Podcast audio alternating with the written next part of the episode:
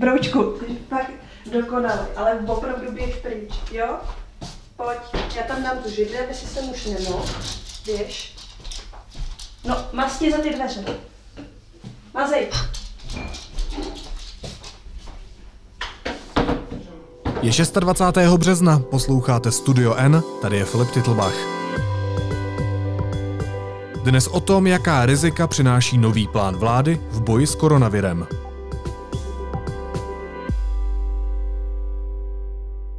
Vláda ohlásila novou strategii boje s koronavirem. Nazvala ji chytrou karanténou. Je to smělý a nezbytný krok, o jehož úspěchu rozhodnou doposud nevyřešené detaily. Jiná cesta není, ale úspěch zaručit nelze. Téma, kterému se u nás v redakci věnovali Eliška Černá s Petrem Koupským. S Eliškou jsem teď ve spojení. Ahoj. Ahoj Filipe, zdravím z detašovaného pracoviště Deníku N v pražských Malešicích. Kdyby tě náhodou rušil psí štěkot nebo mlaskání, tak to je můj pes Tobiáš. Dobře, já tě zdravím z improvizovaného studia v pražském Karlíně, kde nás zas můžou vyrušit kocouři Oliver a Garfield. Tak to možná bude veselý. Ale teď k tomu obsahu. Eh, co je to chytrá karanténa? Chytrá karanténa je vlastně uh, systém trasování a separování uh, do karantény lidí, kteří se nakazili koronavirem a lidí, kteří s nimi přišli uh, do styku. A s tímhletím opatřením přišel ústřední krizový štáb a víc mi popsal šéf ústředního krizového výboru Roman Primula.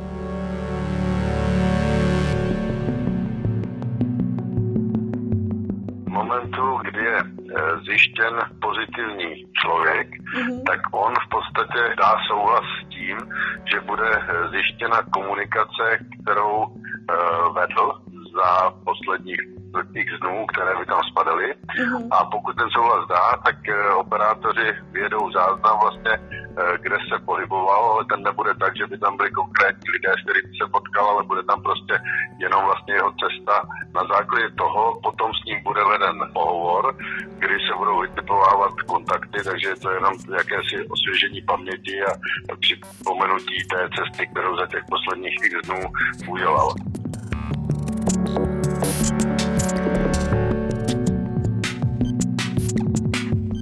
Potom, když budou tyto kontakty vytipovány, tak budou samozřejmě usloveni, aby zůstali eh, doma v karanténě. A dojede za nimi odběrový tým, ten je odebere, tak abychom to stihli všechno do tří dnů. A potom to bude takto pokračovat a následně tam ještě přijede dezinfekční tým, který dá dezinfekci v nějakých rizikových místech. Tak to jsou slova šéfa ústředního krizového štábu Romana Primuly, se kterým mluvila redaktorka Eliška Černá. Uh, Eliško, kdyby měla vláda tuhle novou strategii, to znamená chytrou karanténu, zavést? Předpokládá se, že by tak mělo být po velikonocích, až se začnou zmírňovat ta současná mimořádná opatření, která nás teďka nutí všechny sedět doma. My se eh, v těch následujících minutách asi úplně nevyhneme eh, takzvanému reprodukčnímu číslu. Eh, takový matematický pojem. Co to je? Co to znamená? No, reprodukční číslo je číslo, které udává počet osob, kteří se v průměru nakazí od jednoho nemocného. V Česku jsme na začátku začínali s poměrně pesimistickým číslem 2,64 a dnes, po tom, co se zavřely školy, eh, lidi zůstali na home office a obecně se omezil volný pohyb, je tohleto číslo podle odhadů zhruba 1,2. Což je dobrý. Což je dobrý.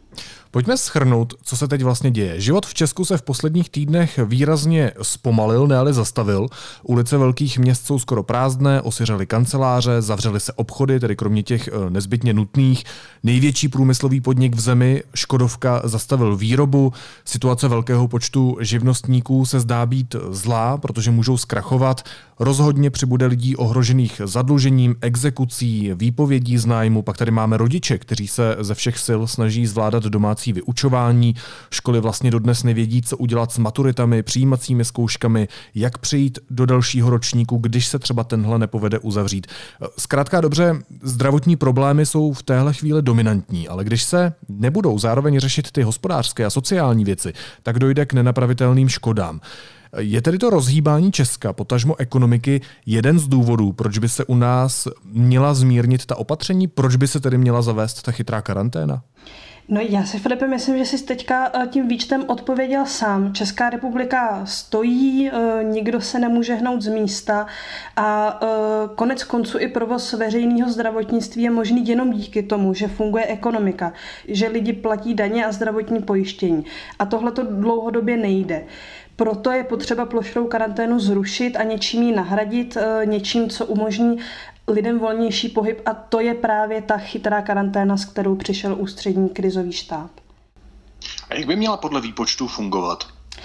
No, eh, já se teďka vrátím k tomu reprodukčnímu číslu. Zdravotníci pokládají za zvládnutelný, když se to reprodukční číslo udrží na té současné hodnotě, tedy 1,2 anebo 1,3 pak nám neskolabuje zdravotnický systém a e, právě, že náměstek Primula počítá s tím, že se právě tohleto číslo díky chytré karanténě podaří udržet.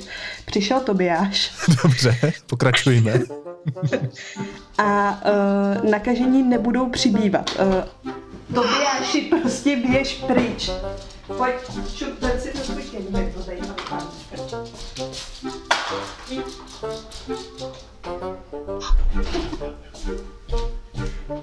Promiň, on jak bumerang. Počkej, já mezi tím vyhodím kočku z linky a hned se vrátím. Broučku, je to vtipný, ale pojď prosím tě sem, dobře. Čup, masti. Fofre, fofre, než tady položím. Tak kde jsme skončili? Uh, no, zdravotníci pokládají za zvládnutelný, pokud se reprodukční číslo udrží na hodnotě 1,2 anebo 1,3, kde jsme teda dneska. Pak nám uh, neskolabuje zdravotnický systém. Náměstek Primula počítá s tím, že právě tohle číslo díky chytré karanténě udrží.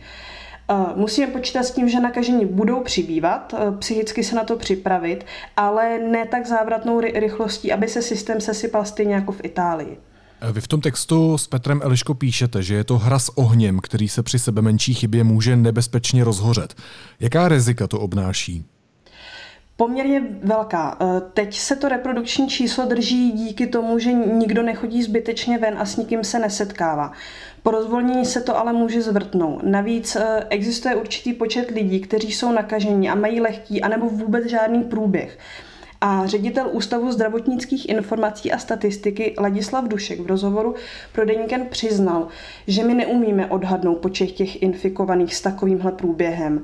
Může to být někde mezi jedním a půl až třemi tisíci lidí a tihle lidé právě můžou nakazit další.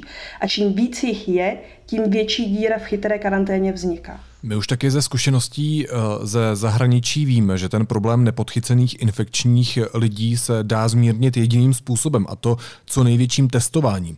Právě to je patrně příčinou úspěchu v Jižní Koreji, v Singapuru a v dalších zemích. Eh, jenže ve zmiňované Jižní Koreji je na milion obyvatel otestováno asi 6,5 tisíce lidí, zatímco u nás, jak jsem se včera koukal, zhruba 2,5 tisíce lidí.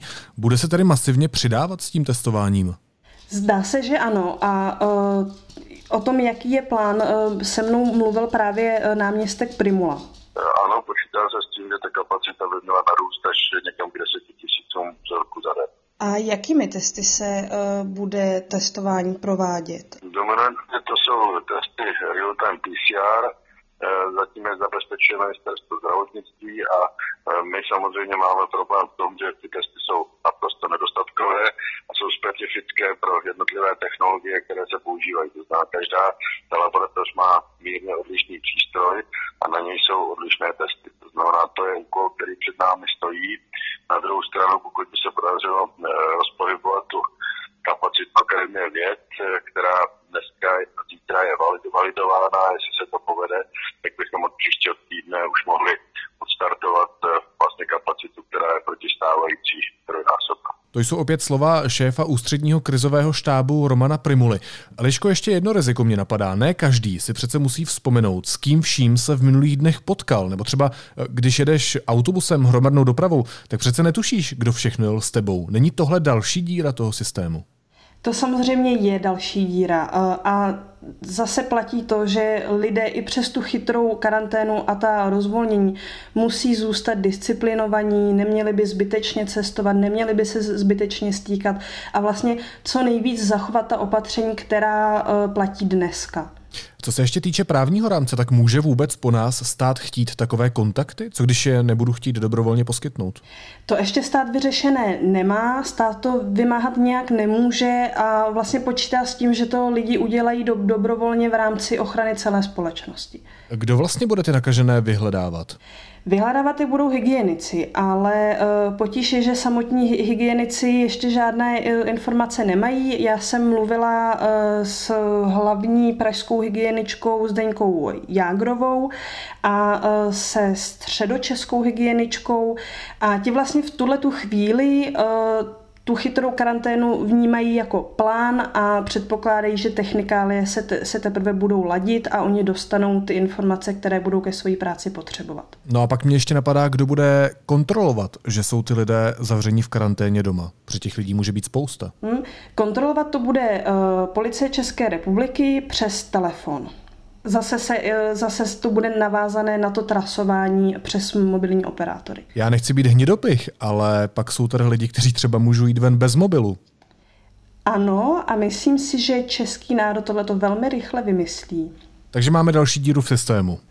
Ano, není, ten systém není nejdokonalejší, ale znovu se musí apelovat na tu disciplinovanost a na to prostě, ať lidi se chovají zodpovědně vůči celé společnosti, vůči svým blízkým i vůči úplně neznámým lidem na ulici. Takže tenhle systém může fungovat pakliže všichni budou zodpovědní. Liško, jak dlouho by takové dočasné opatření platilo a co bude potom? To je přesně jedna z těch otázek, která, na kterou zatím nemáme odpověď. Bude záležet, jestli vůbec chytrá karanténa bude fungovat. Předpokládáme, eh, že to krizový štáb bude průběžně vyhodnocovat, tak jako už teďka vyhodnocuje všechna svá opatření. A eh, minimálně s časem vyvstane ta otázka, kdy budou lidé žádat zpět své soukromí. Ale co bude dál, to je teďka asi úplně předčasný uh, řešit a budeme prostě sledovat vývoj situace a naše čtenáře a posluchače o tom informovat, jak jen to bude možný. A bude to dělat eh, redaktorka Eliška Černá. Eliško, díky moc za všechny informace a pozdravuj Tobiáše. pozdravuj svoje kocoury Filipe a všem posluchačům naslyšenou. Ahoj. Ahoj. Teď jsou na řadě zprávy, které by vás dneska neměly minout. Čínský Wuhan hlásí dalšího nemocného z COVID-19 po pěti dnech, kdy uváděl nula nových případů. Oficiální statistiky zahrnují jen nemocné. Nakažené bez příznaků vůbec nepočítají. Ti jsou přitom infekční a virus mohou nevědomky přenášet. Novým ředitelem úrazové nemocnice v Brně je Pavel Piller. Nynější šéf nemocnice milosrdných bratří povede obě městské nemocnice, nahradí Zdeňka Buštíka. Ten přišel o funkci proto, že personál nechal odejít dvě turistky nakažené koronavirem. Lidé mohou být na veřejných místech nově nejvýše ve dvou a mají pokud možno udržovat dvoumetrový odstup. Vyplývá to z pondělního mimořádného opatření ministerstva zdravotnictví. Ministerstvo o zpřísnění však informovalo až včera.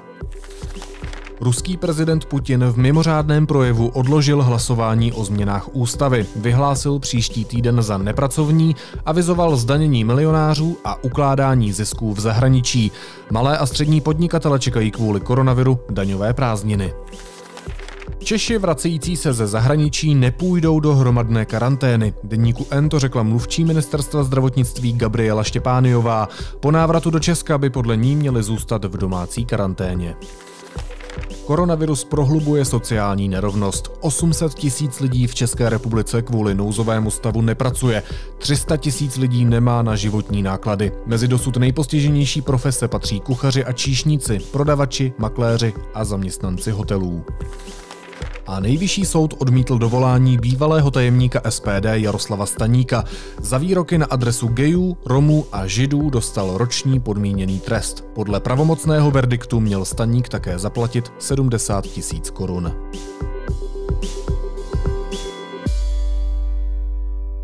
A na závěr ještě jízlivá poznámka.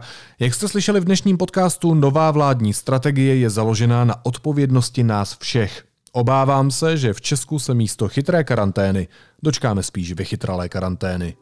Naslyšenou zítra.